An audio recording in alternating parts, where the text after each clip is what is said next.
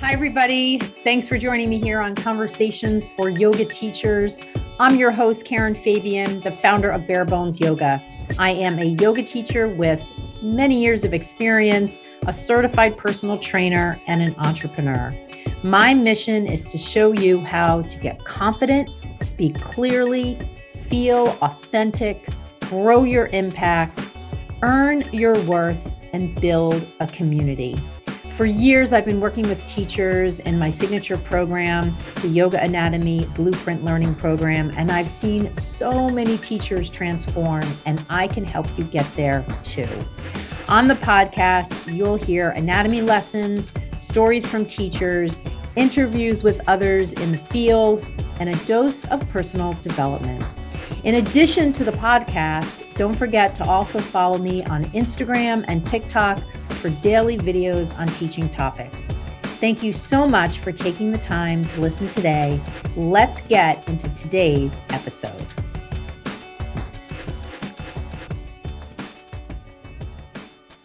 Hi, everyone. Welcome to Conversations for Yoga Teachers. I'm your host, Karen Fabian, and this is episode 215. So I'm recording this on a Sunday, which I very rarely do. It's Sunday, November 27th, 2022. It's the Sunday after the Thanksgiving holiday here in the United States. And given the fact that I was away, if you were watching my stories, you saw that I was away in St. Martin from last Saturday to yesterday. I didn't have an opportunity to record on my typical Thursday. So I'm recording today on Sunday, and this will go live tomorrow, the 28th of November, 2022. So if you celebrate Thanksgiving, I hope you had a wonderful Thanksgiving. If you were watching my stories, as I said on Instagram, you probably saw some of the pictures of um, the trip I took to St. Martin. I've been there before. My boyfriend's family has had a house there for many, many years. That's where his parents um, go during the winter here in the cold months of New England, of the Boston area. And um, his mom died back in 2019, and his father um, uh, still has the house. So we go down at least once a year. If any of if you're listening and you have my either of my books, uh, Stretched or Structure and Spirit, both covers of both of those books the pictures were taken in St. Martin because there's just so many wonderful places to take pictures uh, by their house. So, yeah, so we had a great time. It was the first time I ever traveled for a holiday, like a big holiday. I mean, around here in the States, um, Thanksgiving or Christmas, which was a little weird. Um, I sort of missed kind of the traditional Thanksgiving get together, which I don't typically do with my family in New Jersey because I don't typically travel for that, but usually we do it with Ben's family and extended family here. Um, however, it was really, really nice to be, of course, in warm weather and, um, you know, to just go, go there and just be there. And I, I had a lot of fun. Uh, we were traveling with a group of people and I had a lot of fun teaching yoga. I had an opportunity several times to teach both um, you know typical classes to the folks we were traveling with as well as i did a yoga nidra session. I did um, a restorative hip opening session. And it was really uh, cool to see their reactions. A lot of them don't actually none of them really practiced yoga a lot or practice yoga regularly but they're all athletic. So it was really really fun to just spontaneously share yoga. And i would encourage you i know if if you're listening um, and you are teaching uh, privates or group privates which is basically what i did here on this trip it, it's just a really rewarding experience um, somewhat different from teaching group classes. I mean you can really just have a conversation with the people in your group private because it's just a lot more laid back. It's obviously hard in group classes and studios to get into conversation with the students, but when you're teaching a private student one on one, or you're teaching a student, a group of students in a group private, you can really just get conversation going. I mean, obviously, if you're doing restorative, uh, like yoga nidra type stuff, they're not talking. However, if you're teaching a restorative class or just a traditional flow, I love to encourage questions from them. And um, I got questions, and it's just nice to have some back and forth, a little bit of a different vibe than when you teach group classes in a studio or any other place. So, having said that, I got back yesterday, and one of the things I did on my uh, week off is I literally consumed from cover to cover a book. And it was a book that I'd had on my wish list on Amazon for a while, uh, probably not too, too long. I don't actually remember who recommended it to me, but um, it was on my Amazon wish list. And about a week before I left for my trip, I went onto my Amazon wish list and I ordered two books. One is called Why We Sleep by one of the very well known preeminent authorities, experts on sleeping and brain. Um, brain activity. He's a neuroscientist. You can read all about him. Matthew Walker is his name. He had um, two really good podcast episodes, both on two of my favorite shows, the Rich Roll podcast and the Huberman Lab podcast. So you can just Google for Matthew Walker on both of those shows and listen to those episodes, especially if you have a hard time sleeping or if you're just curious about how the body restores during sleep. If you're curious about dreaming, if you're curious about, I learned so much in listening to those two episodes about kind of the history of sleep. And so that inspired me to buy that book. So I bought that book, brought it on vacation.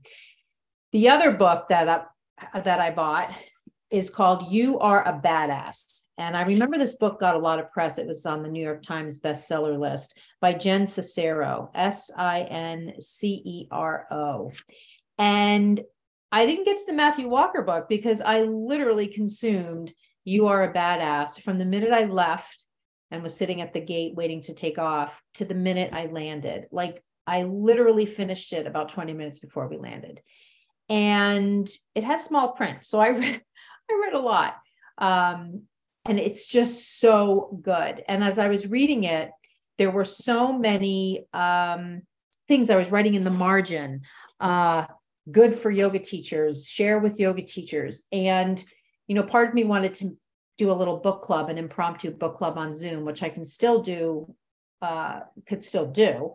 But I'm so psyched to share some of the things that I highlighted for you that I wanted to come home and do a podcast episode about it before the week even begins. So, what I'm going to share with you today are several themes from this book, You Are a Badass. And of course, know that Jen did not write this book for yoga teachers. It's more of an overall book around how you can move past your self limiting beliefs to be the person you want to be, to live the life you want to live, to have the things you want to have, to drop your fears, to drop your hesitations, to moving through life in a way that fulfills you beyond your wildest dreams. And she is someone who I didn't know anything about her until I started reading the book. She is someone who is very well versed in the self self help arena and has read hundreds of books and at the same time was not living the life she wanted to live. And it really took kind of pulling all of this together and having several epiphanies throughout her life where she really found her groove and then began to like live this life exceeding her wildest dreams, both from the perspective of what she was doing, the money she was earning, what she was doing for work, how she was helping people, how she was living her Dharma, the money she was bringing in as a result of being in true alignment with her true mission in the world. And then the things she was able to do because now she had more resources available to her, namely money. And so she started to just shift in these massive, massive ways. So this book is written in, it kind of reminds me a little bit of Eat, Pray, Love, and a little bit, um, which is Elizabeth Gilbert, right? And also, um, oh goodness, there was another book I was just thinking of, but it's, oh, Diary of Bridget Jones. Remember that movie with Renee Zellweger? It's kind of got that sort of tongue in cheek humor and sarcasm throughout it. And I sense that's just part of of her style, but she kept that in the writing style. So it really is um, funny at times, and she's really down to earth. I really think you'll love this book. And like I said, she didn't necessarily write this for yoga teachers. However, so much of what she brings up is so relevant to us as yoga teachers, as a group of people who have chosen a path, whether it's full time or part time, to teach yoga.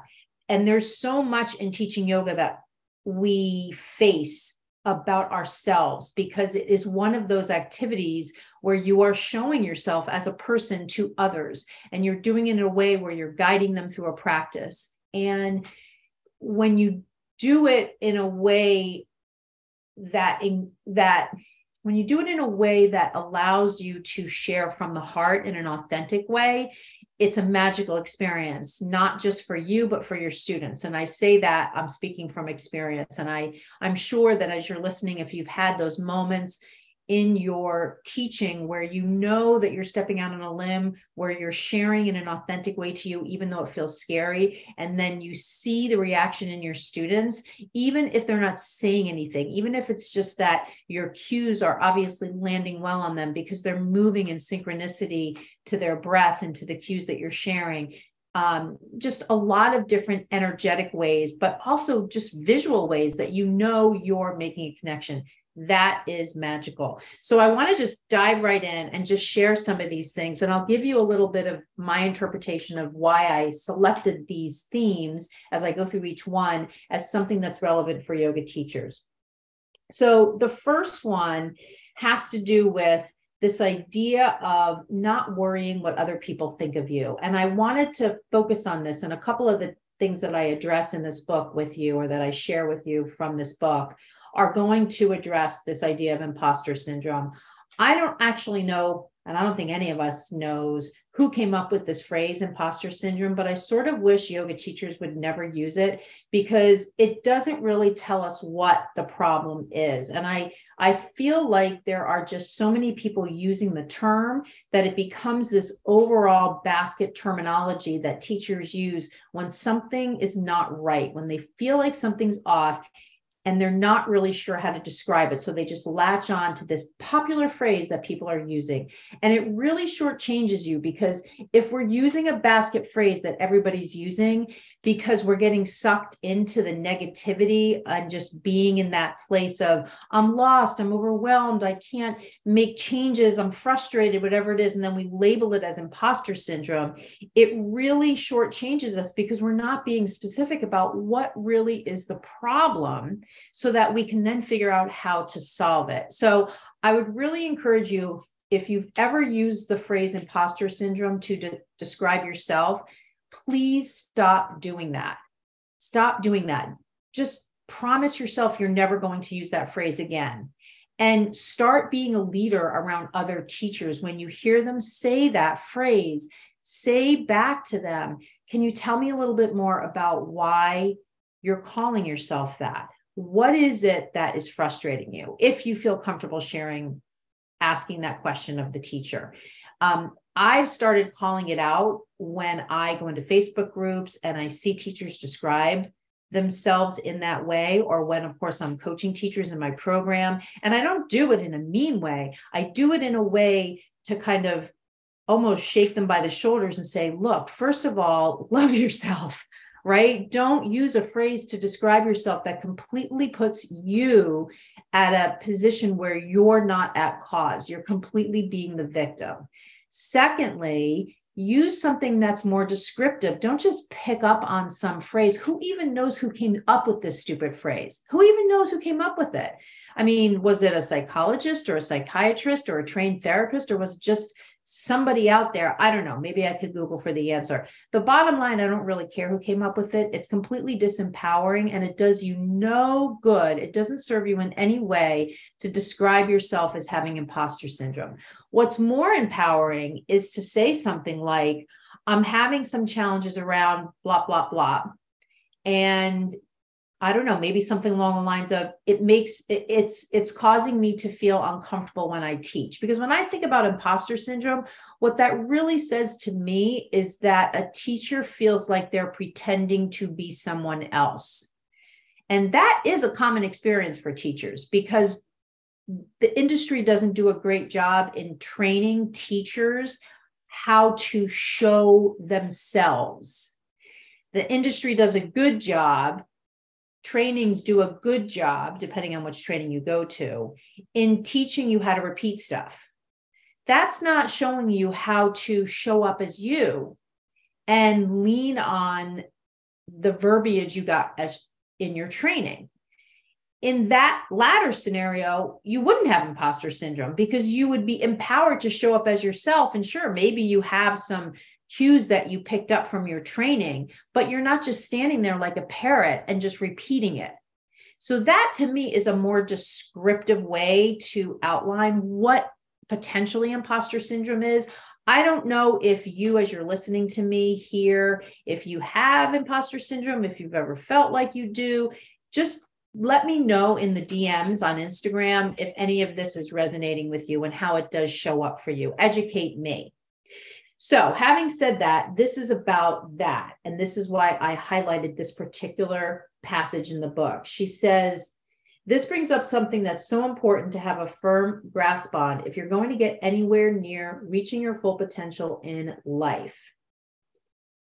It is the following Do not waste your precious time giving one single crap about what anybody else thinks of you. And she wrote this in all caps. Do not waste your precious time giving one single crap about what anybody else thinks of you. Imagine how liberating that would be. Other people's opinions motivate every move we make in our teens and our 20s. And as we age, if we're moving in the right direction, our obsession with how we're perceived by others begins to trickle away. But very few of us are able to escape its pointless grasp completely. Meanwhile, the truth is, the only questions you ever need to consider when making decisions about your life are one, is this something I want to be, do, or have? Two, is this going to take me in the direction I want to go? Three, is this going to screw over anybody else in the process? So, again, she's talking about this in the context of living life. So those latter things are more applicable to life living in general. But the point I want you to take away from is as a yoga teacher, do not waste your precious time giving one single crap about what anybody else thinks of you. Go in and teach. Done. Go in again, teach again. Done. Go in again, teach again. Done don't give a crap about what anybody else thinks of you. Enough, enough said. Okay, so the next one is related to the one I just covered, and it is the following. Let me just peel back here. What other people think about you has nothing to do with you and everything to do with them. What other people think of you has nothing to do with you and everything to do with them. She goes on to say the trick is to not only deny the criticism any power over you, but even more challenging to not get caught up in the praise. There's nothing wrong with blushingly accepting a compliment, but if you find yourself always seeking outside approval that you're good enough or cool enough or talented enough or worthy enough, you are screwed because if you base your self worth on what everyone else thinks of you, you hand all your power over to other people and become dependent on a source outside of you for validation. Then you wind up chasing after something you have no control over and should that something suddenly place its focus somewhere else or change its mind and decide you're no longer very interesting, you end up with a full blown identity crisis. So, again, a little bit more going into the life living thing. But the piece of this that's so relevant to us, us as teachers is number one, we're going to get feedback all the time about our classes. We're either going to hear it directly from our students or they're going to email to the studio, especially if they're complainers and they like to complain that the class didn't, quote, meet their needs. You're going to then get it from the studio owner. Maybe you're going to get feedback from the studio owner about how you're teaching, about your class numbers, about I took your class and here's my feedback, any of that. And so, as yoga teachers, we are constantly receiving feedback. Sometimes you even receive feedback because there's not a lot of people in your class, or there is a lot of people in your class, or people leave your class and they say, I loved your class, or people post on Facebook how much they love your class, or the person that owns the studio says how much he or she or they love your class, whatever it is. We live in a feedback oriented world for the good or for the bad. And I mean, there are whole platforms dedicated to feedback, right? There's Yelp and then all the other social media platforms. So, again, related to the one I just went over, what other people think about you has nothing to do with you and everything to do with them. Do you think when someone comes to your class and they moan and groan about how you taught, do you think that has anything to do with you? No, it really has to do with them, how they perceived your class, how they showed up to your class, what their expectations were about your class. All of that has to do with them. And so, if you as a yoga teacher experience feedback that you interpret as not being positive, consider that it might not have anything to do with you. It might have everything to do with the person. And this also relates to when you receive feedback to when you receive feedback about your teaching from someone that you report to, a studio owner, a, a mentor, a senior teacher, and I say report to in a corporate speak sort of way, I think you get what I'm saying when you receive feedback like that, I know this can be soul crushing for teachers. I know that when they receive, because I've seen these posts on Facebook, I hear this from teachers I work with in my program. This dynamic of, I got a bad review. I had somebody take my class who's more senior than me and they didn't like the class, or they gave me feedback on this, that, or the other thing I need to change. There's a there's a fine line here because as much as you want to consider or i suggest you consider the same thing that it has nothing to do with you and everything to do with them. There's the reality that if you are in some kind of employment relationship with them, you sort of have to take their feedback to heart if you want to stay teaching in that place or stay employed by them. So I'm not saying totally throw that out the window. What I'm saying is that even in those situations, consider that some of it has to do with them. Because again, perception is a big part of being on the receiving end of being in a yoga class. It's not like we're saying we're working in a, we're doing something that is skill based where we're making a widget and we're either making the widget right or making the widget wrong. Teaching yoga is never, ever like that. So there is always room for interpretation. And I want to also point out that this also applies when you receive f- positive feedback.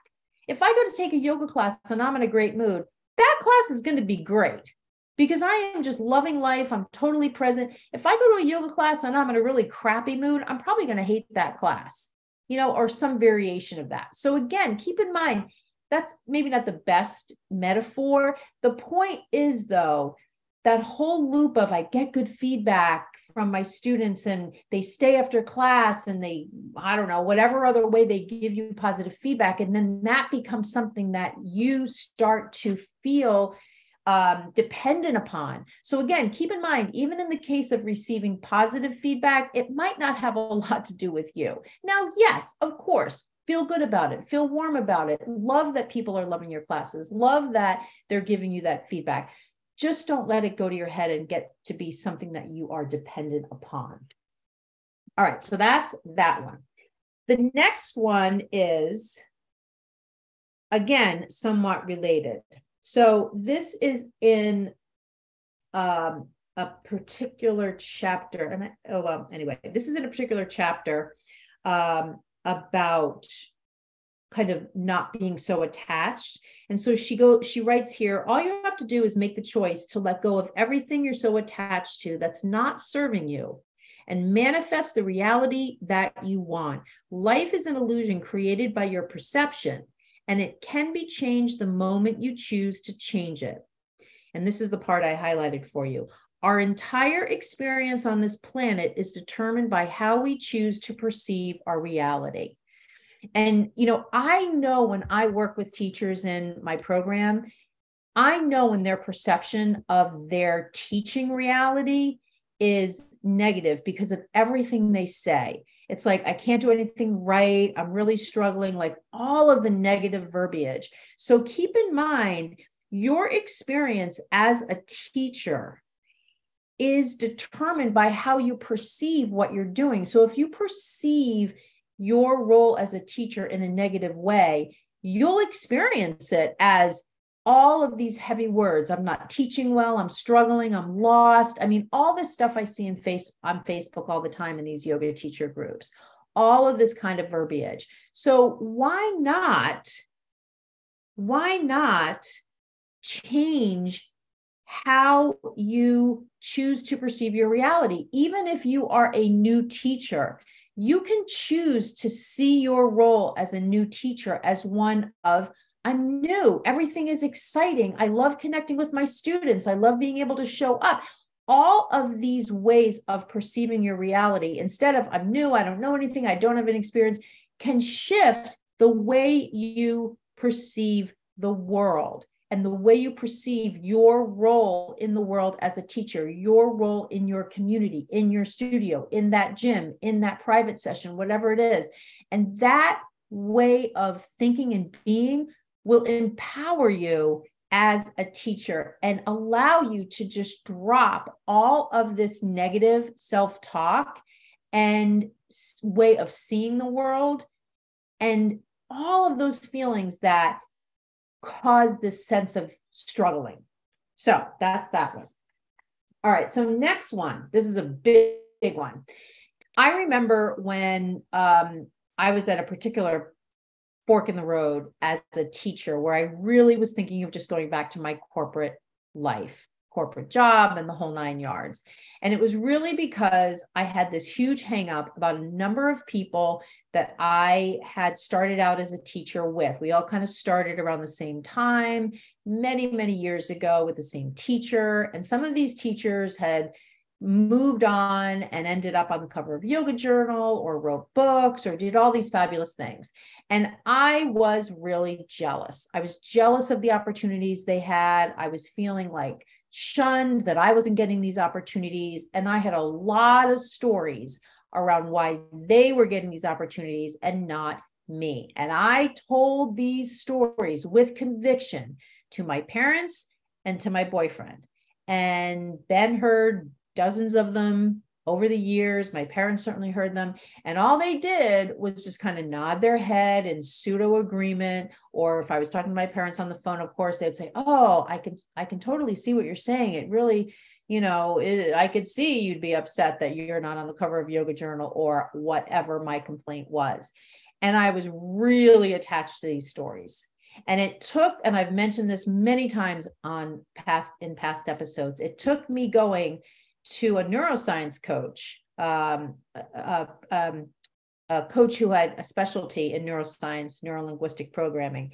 And um, she called me out on it right away. And I had gone to her specifically to help me with a job search like, how was I going to leave my yoga teaching? Uh, career path to get back on track with getting into the corporate world. And what it ended up being, these sessions I had with her, was really a kind of a coaching process to allow me to see how all these stories were really blocking me from being a successful yoga teacher. And I say successful in the way of um, a, a, teacher who was feeling empowered, who was feeling at cause, who was feeling like I had agency over what I was doing, who was feeling like I was making a difference, who was making money, who was building a sustainable business, rather than the way I was feeling, which was negative and all these stories and, and that kind of thing. And in the course of my work with her, I ended up dropping my idea to go back to the corporate world and instead dropped all these stories because I saw them for what they were and really revamped my energy and my enthusiasm to continue on the path I was on, but in a very different way. And so, with that prelude, this is the part of the book that hit me really deeply, and it's called Get Rid of Your Stories. And she says, Jen writes here, once you know what the beast looks like, you can slay it. Take your list of cans. She had us in an earlier part of this chapter write out all these things we think we can't do, all these things we think we should do, and all these things we think that we never can do. And think about yourself as a teacher. Do you ever say, I could never teach a class of 100 people, or I could never run my own retreat, or I can't use anatomy based cues, or, or I can't learn anatomy, all that kind of stuff. She says, take your list of can'ts and shoulds and I nevers, um, and write a stream of consciousness in a journal and really feel in your body what you're getting from these old limiting beliefs, such as, and she says here, I feel special. I feel safe. I get to live with my parents and never get a job.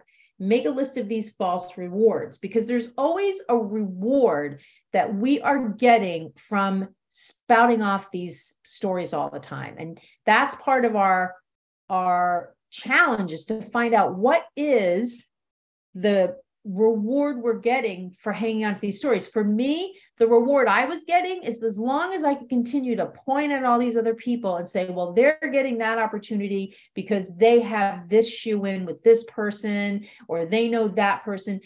All that was allowing me to do is avoid taking the chance myself on going after what I wanted to go after myself because I could just basically sit back and point fingers at everybody else and basically say, well, the only reason they're successful is because they have all these ins with all these important people in the yoga industry, and I don't have those. So I can't get where I want to go, which is total baloney. So look closely and listen closely to the stories that you verbally tell other people as it relates to your yoga teaching. Stories around things like why your classes aren't as full as you think they should be, or why you don't feel like you can stop practicing with your class, or whatever it is. Put it out there and start to listen for when you use stories as an excuse and think about what are you getting out of that? What do you get out of continuing to tell that story? What are you avoiding doing because you are telling that story? And she says, now look at your list of false rewards for what they really are scared little parts of you acting out. Thank them for trying to protect you and for keeping you company, but tell them it's time to run along now. Then replace the feelings you got from those false rewards with the feelings of joy and power and excitement that stepping into who you truly are and who you've now become will bring. This is so applicable to yoga teachers. Instead of saying, I can't learn anatomy, instead of saying, Oh, I'm in yoga teacher training, but I'm so tired. It's so hard to fit it in with everything else going on in my life you signed up for it. Maybe not you as you're listening here, but maybe you've heard that. Maybe you said that. Maybe when you were in yoga teacher training, you complained about how difficult you thought it was to do this teacher training in the midst of everything else that you normally do because it's maybe a training that's you know interspersed with your life because it's set up for people who don't want to go away and do two weeks of training all in one fell swoop so whatever it is look for those words and phrases that you use and replace them. Replace them with positive phrasing that puts you in the driver's seat. Okay, so that's that one. All right, next one. Uh, okay, so this is just related to that. So here's a little exercise you can do in regards to your stories. Number one, list off your old stories that you got into the habit of thinking and saying as it relates to you as a yoga teacher. Number two, journal about the false rewards you get from them. Number three, feel into these false rewards, thank them for their help, and decide to let them go. Number four, take each false reward and write a new, powerful story to replace it with. And then number five, repeat this new story or affirmation over and over until it becomes your truth. Oh my goodness gracious. Repeat this new story or affirmation over and over again until it becomes your truth. I can stand up in front of my class and teach them by looking at them and not practicing with them. I can use my own words when I'm cueing rather than hijacking cues from people I heard um, in yoga classes as I watch them on YouTube. I can um, answer a student question confidently and and um, I don't know, follow up with that student in a future class with additional information after I go home and research a little bit more about it. I can show up fully and let people see me in my classes even though it makes my stomach do flips and make me makes me feel like I want to run out of the room.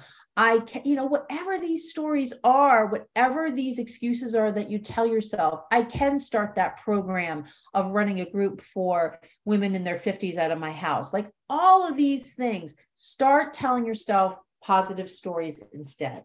All right. So the next one is um, this also relates to the imposter syndrome that I was talking about before. And she says, let me just pull this post it note back. Um, she says, because so often when we say we're unqualified for something, what we're really saying is that we're too scared to try it, not that we can't do it most of the time, it's not lack of experience that's holding us back, but rather the lack of determination to do what we need to do to be successful. So, this really applies to you if you're a new yoga teacher. How many times, and especially if you're listening and you're a new yoga teacher, have you said, Well, I'd love to start that program, or I'd love to offer that type of class, or I'd love to go on that, start that, uh, create that retreat, but I'm too new and I'm not ready? So this applies to you because here it says most of the time it's not lack of experience that's holding us back, but rather the lack of determination to do what we need to do to be successful.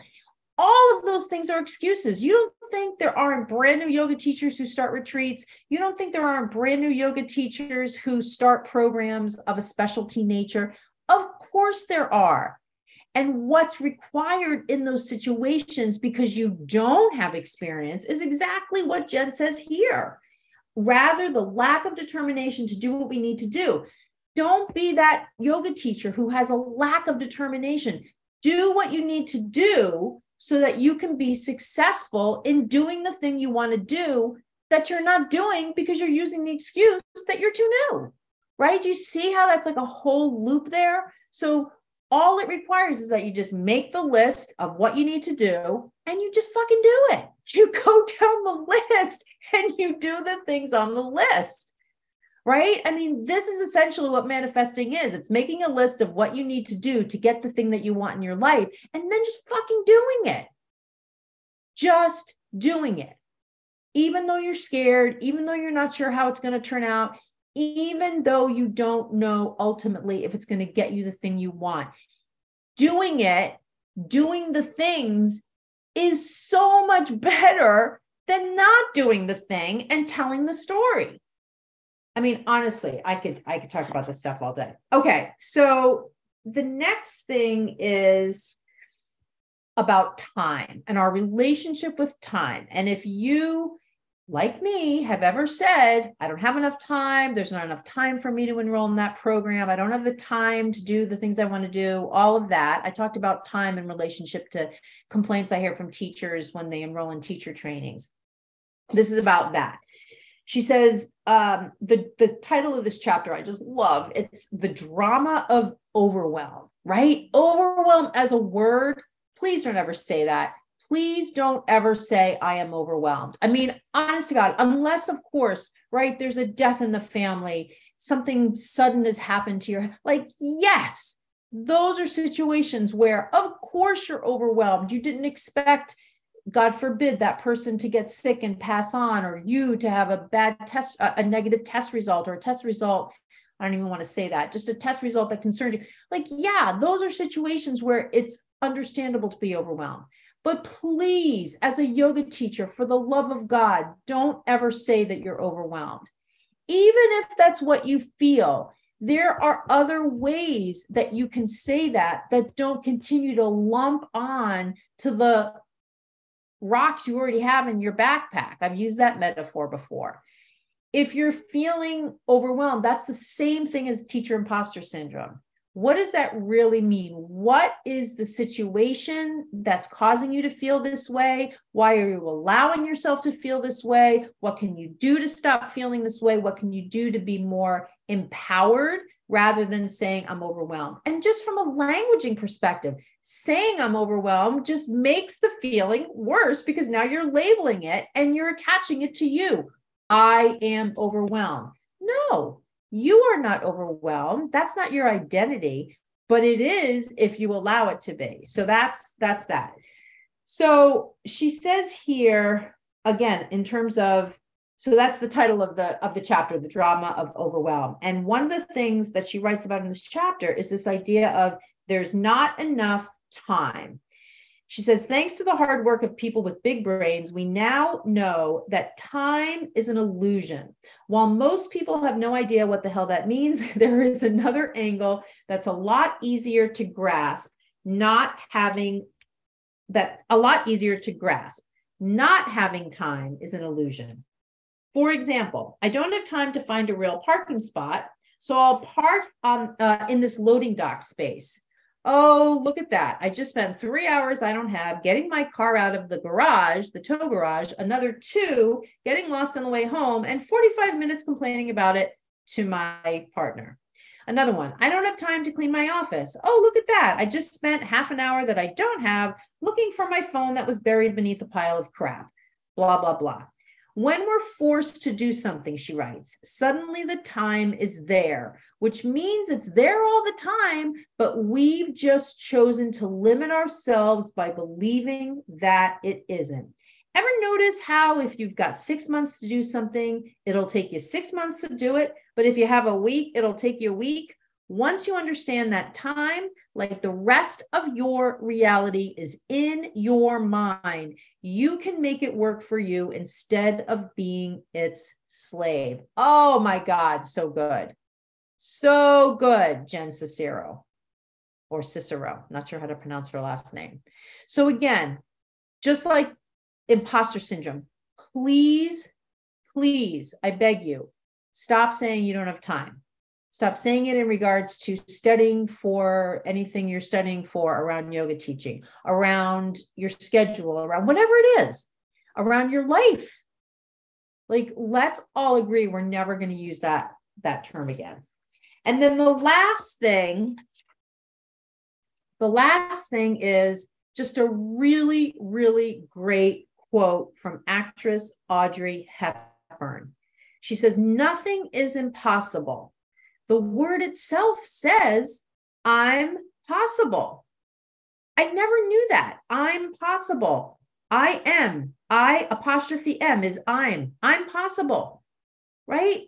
Nothing is impossible. The word itself says, I'm possible.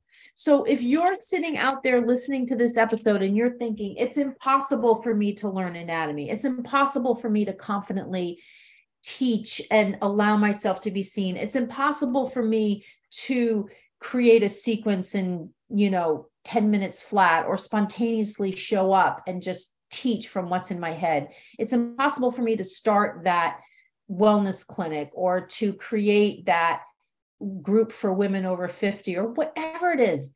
Anything is possible. And it just starts with you believing it and then making the damn list and doing the things and getting it done. And that's it. It's really as simple as that. And at the same time, it can be really freaking hard because there's all of these other things that as adults we put up as roadblocks. And that's why in this episode, I hope that I've knocked down some of those fears and perceptions and ways of being to allow you to begin to show up as fully and freely and joyfully as a yoga teacher as you can be. So, with that, I would love, love, love to know what you thought of this episode. And I would love to know if you, especially in regards to cueing, if you are someone who is looking for ways to confidently share anatomy in your cues. Are you looking for ways to confidently share anatomy in your cues? Because if you are, I'm looking for five yoga teachers who are interested in learning how to share anatomy based cues in 30 days. In 30 days. So if that's you, if you're interested in looking for ways to share anatomy in your cues in a 30 day time frame, 30 days to get that done send me a DM and let me know you heard on this episode this opportunity for five yoga teachers to learn anatomy based cueing in 30 days and you want in. Send that in a DM to me and I will show you how you can do it, how you can get in on this. All right. So, with that, I'm at the end of this episode. I want to thank you so, so much for listening. And I will catch you on the next episode of Conversations for Yoga Teachers. Namaste. Hi there. Thank you so much for listening to this latest episode. And thank you so much for being part of my community and for spending some time with me here on the show. I wanted to wrap up this episode with just a quick note. I have a brand new recorded workshop, workshop page. And I'm really excited to offer you an opportunity to watch recorded workshops whenever you want. I have the first installment of a workshop on the page on the website, and it is a short workshop all about how to give effective cues. And so, all you need to do to watch this free workshop is go to my website, barebonesyoga.com, and you'll see the listing in the drop down for recorded workshops. When you click that page, you'll see on that page the link to sign up to watch that recorded workshop. I'll be adding more workshops in the future to this page, and it's a way that you can access educational and growth information for teachers without having to make a workshop at a particular time. I love to get together with teachers live, both in person and, of course, online, which is where I'm doing most of my interaction with teachers right now. However, I appreciate that sometimes people can't make a workshop or the time doesn't work for them or they're in a different time zone. So I want you to know that this page can be a resource for you so that as you're out there and you have questions about different things or you have maybe a half an hour or 45 minutes that you want to devote to your continuing education as a teacher, you can just go to my website, pull up this recorded workshops page, and there will be resources there for you to take a look at. And all of the workshops that I share are all designed at number one, giving you information, and number two, giving you the skills that come from getting that information. It doesn't do you any good if I'm just giving you information on anatomy. If I don't show you how you can use it in your teaching to grow as a teacher, to grow your impact, then it's really not very useful. So, all my workshops will have that dual focus sharing a little bit, and then showing you how to apply it. So I hope you'll check that out. If you have any questions or feedback, definitely let me know. Just send me an email, Karen at barebonesyoga.com. Thank you so much for listening to the show, and I look forward to hearing from you. Namaste.